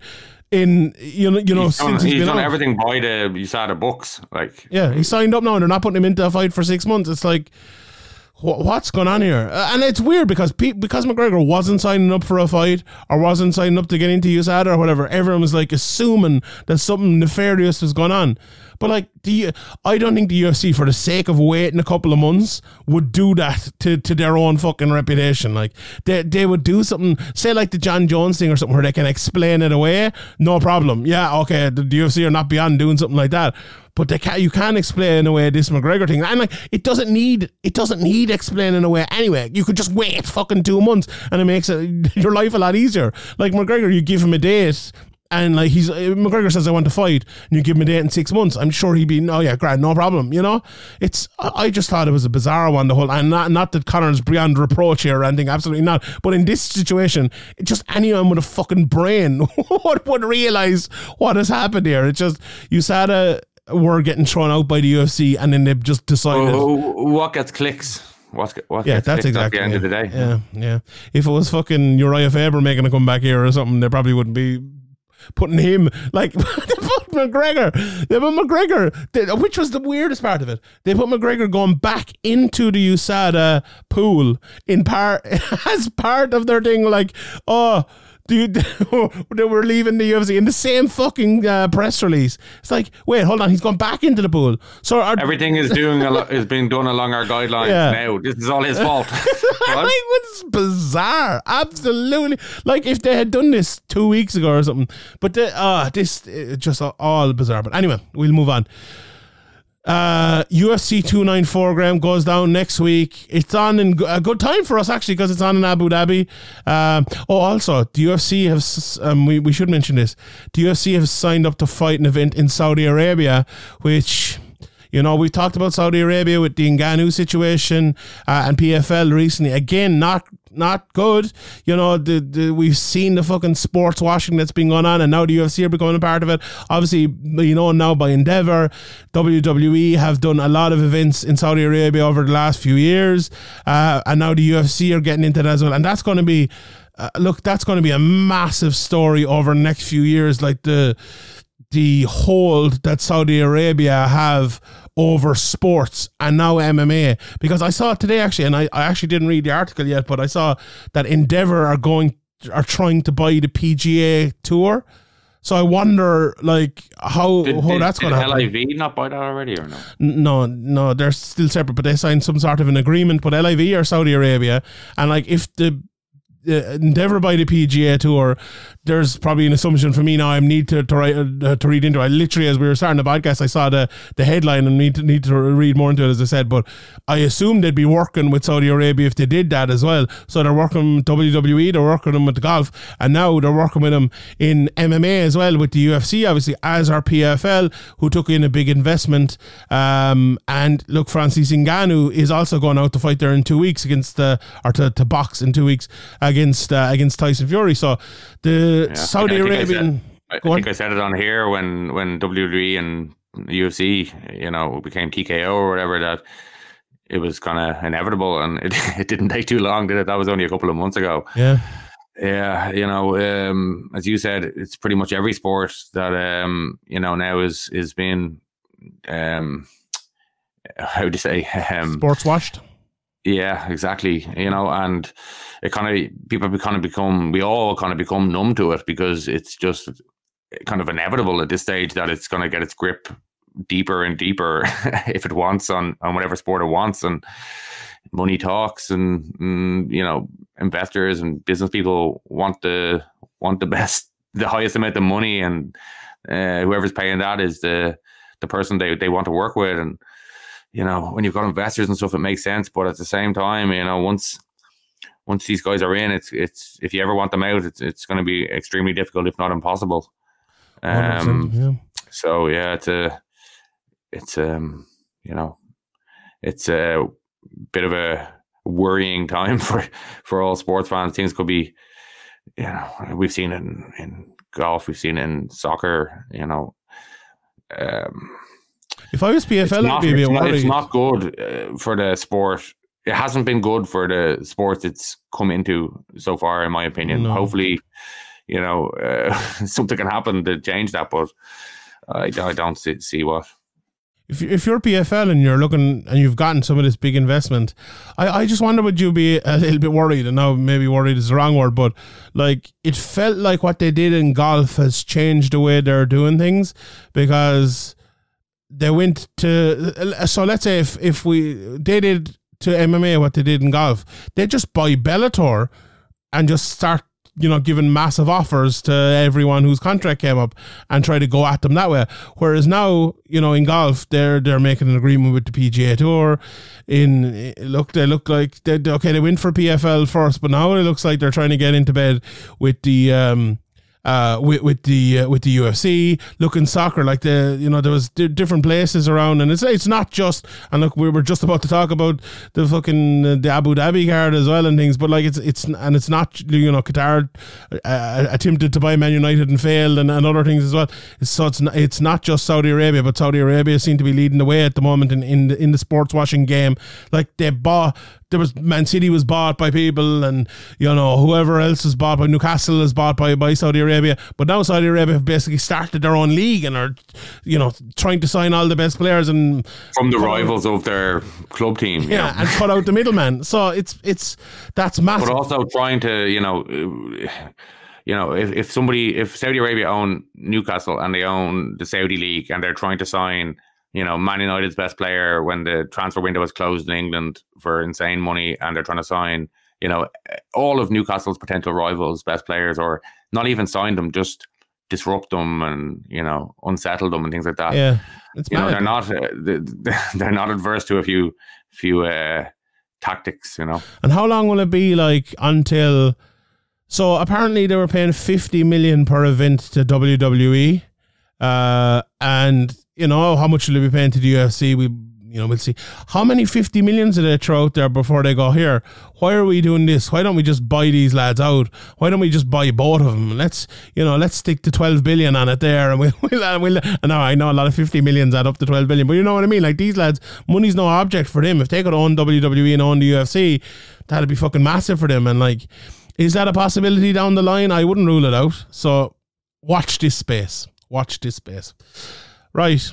Uh, it, it feels odd to go from that to, to UFC 294 in Abu Dhabi, but that's our landscape at the moment. Um, there is this is a, an unbelievable event. Um, the two title fights, which if you haven't been paying attention uh, to MMA over the last week, and maybe you just listened to Severe MMA podcast, uh, it went from Islam Makhachev versus Charles Oliveira uh, and uh, Hamza Chimaev versus Paulo Costa to now Islam Makhachev versus Alexander Volkanovski and uh, Hamza Chimaev versus Kamaru Usman. Um, in my opinion, two better fights. Um, way Yeah, better definitely. fights. Uh, no, the Volkanov, especially the Usman one, I think that's fantastic.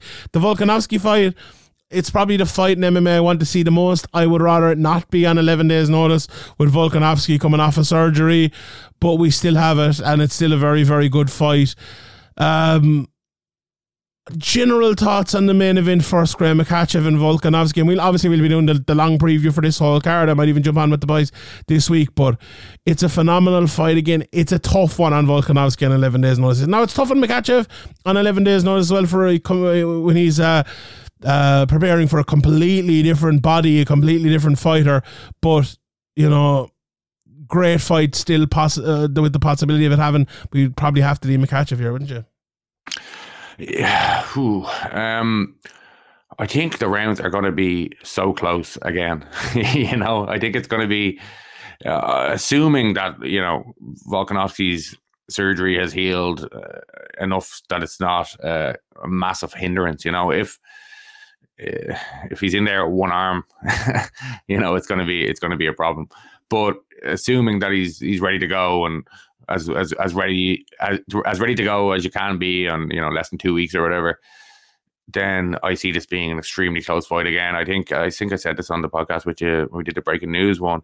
You know, Makhachev is is extremely good at what he does, but maybe Volkanovski is a bit more of a, a fight IQ guy who could figure things out and adjust on the fly, and has probably maybe watched that fight back a lot more times than uh, Makhachev has.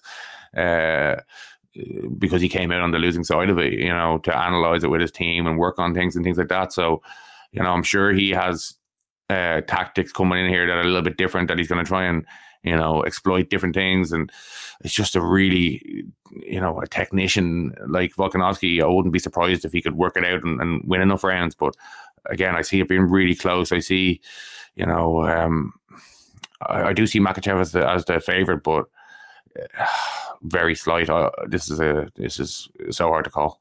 Uh, I think I think I might have to do the rewatch on this fight uh, this week over on Patreon because, like, I feel like uh, it's maybe too simplistic to say, look, Volkanovski needs to stop more takedowns than he did the first time, although he did a good job. And Makhachev, even though he did a good job, needs to probably get a few more takedowns. Like, it feels like they both had success in all areas the last time when it was a very close fight, which Mik- uh, Makhachev obviously nudged. Um, I, I can't wait for it. I just hope that Volkanovski is somewhere near his best. Like, that's on 11 days' notice, that might be hard to, to even fathom, but, you know, I hope. I think it was. I think in their first fight, it was the second round was like the swing round, and you, you could have made like good arguments either way. And I think you even scored the fight for Volkanovski 48-47. So you know this this was a razor close fight, and sometimes after a razor close fight, after a little bit of time, um, you just kind of think, oh, he lost a decision. But these this was you know he he he definitely won the third round. He definitely won the fifth round, and it all came down to the second round, and you know a little a little one little difference in, in one little moment w- probably would have swung that around either way. So it, this is a game of fine margins, and if somebody can, you know, um, if somebody can exploit something that they that they've seen in the other guy, that could be the difference. hundred percent. Yeah, I, can't cannot wait for it. As I cannot wait for Usman versus Chimaev. Uh, I really love this fight. Look, Usman's coming off of two losses, but two, you know, one one again, you're talking about how I scored. I think I scored the last fight uh, against Edwards a draw, uh, as I think one of the judges did as well, if I'm not mistaken. Um, and obviously, he got knocked out in the fifth round of the fight before that. So, a, a fight he was winning. So, it's not exactly as if he's fallen off the, the top level ability. You know, he. Yeah, he lost a majority decision, you know. Yeah, and, yeah, very close. Yeah. So, he's gone up in weight class now on short notice again to fight Chimaev. Chimaev, who is uh he was supposed to fight at 170 last time wasn't he and he's you know he fought at 170 against Burns before that he has fought at 185 before obviously the the UFC don't want him fighting at 170 because of the weight issue so it's not it's not like a welterweight going up to middleweight to fight a middleweight. It's it's a, a welterweight fighting a tweener basically who's who's at welterweight. So I don't, I don't think that's a big issue. Uh, it's seven months since that fight uh, against Leon Edwards, so that's ample time. I'm sure. Like, it, there's been a lot of rumors about him looking for a fight recently, so I'm not sure this is completely different. I'm not sure this is completely the same as the Volkanovski one. I think Usman will probably be in you know, if not tip top shape, I think he'll be close enough to it. So it's a massive test for Chimaev. Like, what Chimaev good at? He's a, a nightmare wrestler uh, and a very good striker who gets kind of, you know, who got drawn in against Burns, I suppose, but a, a guy who is just so dominant, but he's coming up against a guy against like Usman who's never been dominated by anyone. You know, who is a very good striker himself, who's a good jab and is very good at controlling. Who is you know an uh, um, an NCAA wrestler who takes guys down a will, who doesn't get taken down himself much. Who's used to going five rounds and Yeah. you know can can go for days and you know if Chimaev he likes to explode out of the gate and you know if he if he explodes out of the gate and can't get much success and burns a lot of energy, you know this could Usman, you know, he's a difficult matchup for anybody. Like I think, you know, obviously the you mentioned the 185 thing. I don't think it will make much of a difference because it's kind of both guys are kind of in betweeners, uh, as you said. Yeah, I think you know this is. I just don't know how this fight is going to look. I don't. I, I don't know. Like, is Chimaev going to be able to get him down? I'm. I'm. I'm I have doubts. You know, uh, he'll probably be able to get him down at some stage if he's relentless. But will he be able to put him there consistently and keep him there? Uh, will he be able to get him down at all? On the feet, will he be able to land a big shot, or will the kind of technician and boxing, you know, of Usman be enough to to wear him down? And can Usman then get his own take? There's a- just so many. It's just really interesting, and I'm I'm not sure how the fight's going to look. Yeah, me neither. I really, I really don't know because like the the mad forward pressure and pace of Chimaev is something that makes most men wilt. Let's be honest. But God Almighty, is it going to make Usman wilt? Like nothing has ever made Usman wilt. So, I, especially not recently, anyway. I I'm fascinated by this fight. I honestly, I can't. How are his knees as well? We always got to mention that. Is he still walking like a cow downstairs? walking backwards downstairs. I don't know. I'm looking. Do you know what? I'm looking forward to hearing Harry Powell talking about this because I feel like that man will have studied this very well and uh, might have a better idea. But uh, I can't wait. I can't wait for this fight. It'll be very very fun. Um, big Irish interest as well. Johnny Walker fighting Muhammad Ankalaev. Um, Johnny Walker can't be that far away from a, a title shot with the run he's been on. one three in a row, beat Anthony Smith and Paul Craig last two times out uh, after Cutelaba. Um, massive fight for for SBG. You know, An- Ankalaev obviously was um was fighting for the title against Blachowicz in his last fight, and it's been, you know, what is it, ten months almost to the day since he last fought. Uh, this is one of those ones again, Graeme, isn't it, where Johnny Walker has become a more technical fighter, and it's worked very well for him. But now he's gone in there against the guy who is the technical fighter, I suppose, almost in the top ten of that division. And we will see, I suppose, how effective that technique is. I always think with Johnny that if he can add a bit, you know, he's fr- he's a freak athlete. If he can add a bit more of that freak athleticism into this newfound Yeah, technical finding the balance between, between yeah, i- i- you know, I think he was a wild man. You know, he he was out there, balls to the wall, throwing crazy stuff, and and it's fantastic when it works. But when it doesn't, you know, all those high energy moves and you know, spinning attacks and jumping attacks, you end up on your back. You know, things things can go wrong, and it definitely made sense to you know uh, become a bit more uh, patient and technical in there. But you can also, you know, as we mentioned before, go too far in that direction and kind of lose what made you you as a fighter. You know, made you uh, such a threat. And I think in his last few, he actually has kind of you know found that balance and uh, a little bit more. And you know, he fought he fought some very tough guys. You know, um, in his losses and things like that. And he had some underwhelming performances, but he looks to have kind of, as you were hinting at there, put it all together a lot better now. But this this is a very difficult matchup as well. You know, this is this guy is is a difficult style matchup for anybody. And if if you do kind of end up in a bad position, you're probably gonna you're probably gonna stay there. And on the feet, he's he's very good as well. And you know, if you if you leave yourself open, got capitalize. So this is this is a, a kind of a tightrope to be walking here and trying to get trying to find that balance between um like being being dangerous and potentially getting the finish and or landing the damage to win the rounds and you know uh not exposing yourself. You know if Johnny Walker wins this surely he'd be in title contention.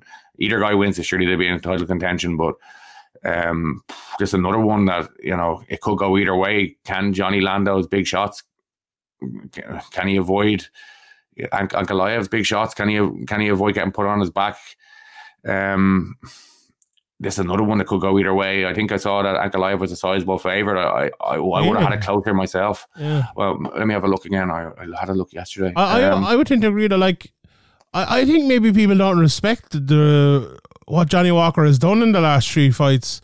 yeah, minus three forty for Ankalaev. Yeah, I think that's a bit steep. Like I probably would hang, have Ankalaev as a bit of a favorite, but you know, I still think people don't see Johnny Walker as what he now is, which is a much better fighter. I like I probably think this would be a close decision if I'm being honest. But if Johnny can open up, he could finish him. Like he really could. But Ankalaev is a good fighter um, and a very good technical fighter as well. So, as I said, if you're if you're a fan of big technical fights, this is probably the one for you. I think it will be good.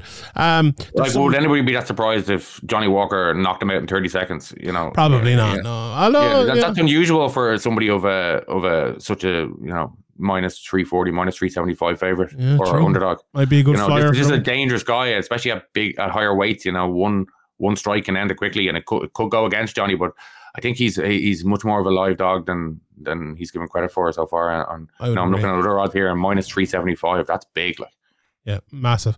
Um, some other very good fights on this and some very good prospects. Um, Ikram Askirov is fighting Warlley Alves.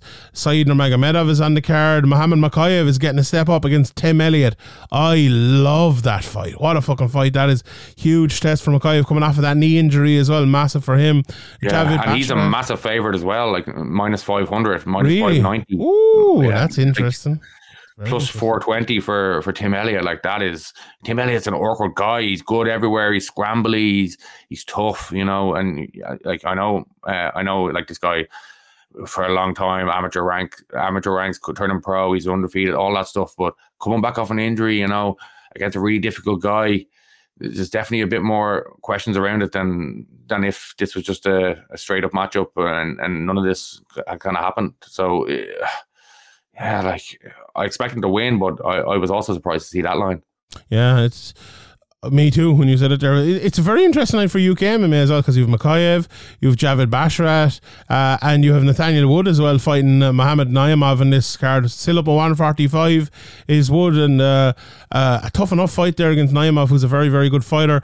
Looking forward as well to seeing Anshul Jubli uh, on this seven and zero prospect. He was very impressive in his UFC debut. He fought on the, the road to the UFC as well, so he's in against uh, Mike Breeden, who's experienced sixteen fights into his career. So there's a lot of good stuff here. There's a, a Magomedov at 11 and 0 starting as well. I've never heard of him, but I'm sure he's probably good. you know? Um, so, uh, yeah, very, very, very much looking forward to seeing this card. And uh, if, if you're a wrestler from like somewhere Eastern European or around Yeah. there, you're probably better off changing your name to like Nurmagomedov just to get signed. Megamed, Megamed, Megomedov. That, that would- be yeah. Edov at the end, and Yeah. you're good to go. It's like the Irish with O. O's in their names. That's it. No, sure. All right, that's it. Um, yeah, so that's the big MMA card next week. The week after, then we have again a massive weekend for Irish MMA with Danny McCormick fighting in the title. Obviously, we'll preview that fight next week and uh, and everything else which is coming up. But um, yeah, fascinating and. Uh, Anything else to talk about, Graeme? No. Did you watch the? Do you know? Do you, do you know the way I've called footboxing, k- kickboxing, footboxing? I, I've I, I'm gonna now call this other YouTube box. I'm gonna start calling it fuck boxing. That's what I'm gonna start calling it. Do you, did you watch the fuck boxing last night? Did you? No, no. Uh, uh, Cage Warriors went on till like after twelve, getting the interviews done and Oh, stuff, yeah. and came back uh, absolutely wrecked and watched the UFC. And I saw like a little Twitter uh, or X. I can't get used to that. Um, Just uh, call it clips Twitter of, of like the like mad moments and stuff. But yeah, I'm I don't know. Like I just like I enjoy some of the some of the the shy talk or whatever and stuff like that. And it's, but like I don't know. It's just Once the boxing starts, it's terrible. yeah, once yeah, yeah, yeah. I don't know. I'm just, I just can't get into it. I don't know. I don't know. I just can't get It's just an absolute embarrassment for everyone involved. Like you like this, the stench of that is very hard to get off you. Like there was two boxing matches last night, and there wasn't one punch landed in either of them. Like, it was, it was a joke. Like these people are just robbing oh, people of Did- their did money. Tommy Tommy Fury win. Yeah. Yeah, he won, but he probably should have lost. Like it was, you know, he didn't really land much. The Dillon Danis just didn't throw a punch for the whole thing, and then went for a takedown at the end. And then your man, um, your man, fucking hammer fisted him. Like definitely should have got disqualified for that. And then like his security kept jumping in the whole time when Dillon Danis was going for takedowns and stuff. But yeah, it was, Sorry, Logan hammer fisted him, was it? yeah, Logan Hammerfist, the Dylan like pulled guard after going for a takedown. He went for a guillotine and then he fell on his back. And then Logan hammer hammerfisted him, and then Dylan got disqualified because he threw an up kick at him. That- so, yeah. That's weird. Yeah. Oh, yeah, it was uh, like just a load of shit. Uh, after the cage warriors, it, uh, uh, it, it it happened to come up, and I was like, oh well, Uh, sure. Paul. Paul, Hughes. you prefer to be at the, the Paul Hughes. of course, uh, like ima- imagine, ima- imagine, yeah, imagine you're covering the sport and you you want that shit fuck boxing instead of proper MMA. Like fuck, go fuck yourself. Like, load it. And I hate even talking about it. Like, but when when Dillon Danis is there, Strong words from a strange man. Yeah, when I hope Dillon Danis comes back and does a bit of MMA, like you know, or, or actually I don't really care, but it's a shame, you know, it's a shame. But however, that is that. Uh, we have. Do you know what's weird as well, right? I'm, I'm sure Dylan got handsomely paid anyway. Yeah, so. fair play. But no, I actually, he's the only one I kind of respect coming out of it because, like, he purposefully did not box in that. He just like, oh, I'm just coming here to pick up my check. Good luck, which I respect a lot. To be honest, he just like he made. I, I do you know why I liked Dylan Lennox, right? Because he made this whole fuck boxing look exactly what it is. He exposed the Hello. force. I didn't see it, but I'm Yeah, he exposed the farce. That's exactly what it did. And anyone involved in it, anyone taking their money, you are part of it. You, like it, it really is something that you cannot. Ah, get people enjoy it, fair plays and whatever, but like, yeah. Yeah, but it's not. Yeah, but- it, fair enough. If you enjoy it, no problem. But if you're a real MMA person, you care about your reputation or anything like that. Anyone involved in this, unless you do what Dillon Danis did and expose it for the shit that it is, you, like I don't think you can get that stank off you. I really don't. But uh, uh, there's more of it coming up in two weeks. I don't know. I, I wouldn't be. I, I- just, No, I just think I don't think you can. I don't think you can get the shit off you. Uh, Tyson Fury uh, is is boxing Francis Ngannou in two weeks, and he uh, he was at that thing last night. He has another fight already booked. Poor old Francis. Is, it- is it, it's a pro fight, is it, or is it an exhibition? Uh, I, I, I don't know. Uh, yeah, it's a pro fight. Yeah, I think it is. But uh, he's just treating this like a sparring matchup, and I, I think it's because of that people are not going to buy it because like, oh, why would I buy that? Sure, he's fighting Usyk in a few months. I'll just buy that one instead. I, I don't think it's going to do that well at If all. people are buying Francis- YouTube boxing, they'll probably buy. Oh n- well, no, the opposite. In fact, I think probably they bought that and they won't buy that. You know, I, I think Francis is after getting fucking screwed here, and it's just Tyson picking up up, up a bit of money in the middle of his camp for the Usyk uh, bout. So, Well, if not Ngannou gonna- gets handsomely paid and he gets a he gets a you know a chance to uh, grow his name and stuff like that, his brand. You know, uh, obviously if he goes out there and gets disgraced or something, it wouldn't be ideal. But at the end of the day, he'd be laughing all the way to the bank. So at the Getting end that of the day, Saudi money again. Yeah. He doesn't care too much, Ngannou. I wouldn't say about what Fury's talk. Maybe he use that as motivation. He's looking past me, and you know, you can you can spin it to maybe your advantage. It's yeah, but it's it's like that. It is not that he's looking past them heat. It's just that he's irrelevant heat type of thing, which is not not great. Like this is, and, and I, I was I'm actually kind of looking forward to this. I'm looking forward to a bit of a at least I didn't a uh, Hasim. Rahman knock out Lennox Lewis because he was looking past him. Yeah, but he's a proper boxer. Francis Ngannou is not even a good boxer in MMA. Like you know, he just an athlete. I wasn't happy around just shit. swinging big punches. Maybe I'm maybe I'm mixing up the Yeah, but like yeah, I do you, Buster so, do, Douglas. you think uh, do you think Francis is going to beat Tyson Fury? um, I I don't really watch boxing, but I be I I doubt it massively. I don't know enough about boxing to, to like Uh, say what's going to happen. He's going to do this. Like I haven't seen enough of Tyson Fury to know like exactly what he's going to do or whatever. But I think he's you know. uh He's just going to be way like it's a different sport, you know. Even the, the canvas is different, and uh, the road, everything's just it's just a different sport. It's like a pool player going playing snooker or something. Indeed, it is. All right, we will uh, we will leave it there. Uh, great stuff by yourself and Andy and Ian covering the uh, cage warriors last night. You did a fantastic job. Fair play to you. And uh, if you haven't signed up to our Patreon yet, please do patreon.com forward slash severe MMA podcast. Uh, if you would like to make your skin glow, sign up to Caldera Lab. Uh, use the promo code Severe for 20% off at calderalab.com. Follow Graeme at Severe. Follow me at Sean Sheehan BA. Follow at Severe Pod if you would like to keep in touch with what the podcast is doing. And aside from that, please give us a subscribe here if you're listening on Spotify, SoundCloud, anything like that. Um, it's free and you'll get your podcast every Sunday slash maybe Monday, the odd time.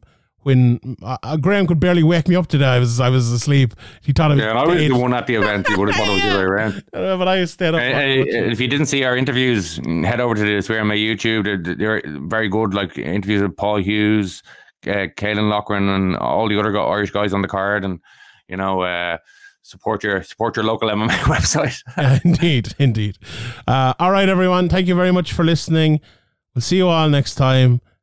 Graeme, sign us out with your quote for the week. Your sister sees the future like your mama and yourself. You've never learned to read or write. There's no books upon your shelf. Your pleasure knows no limits. Your voice is like a meadow lark, but your heart is like an ocean, mysterious and dark. Beautiful. We'll see you next Tuesday or Sunday, probably. Good luck.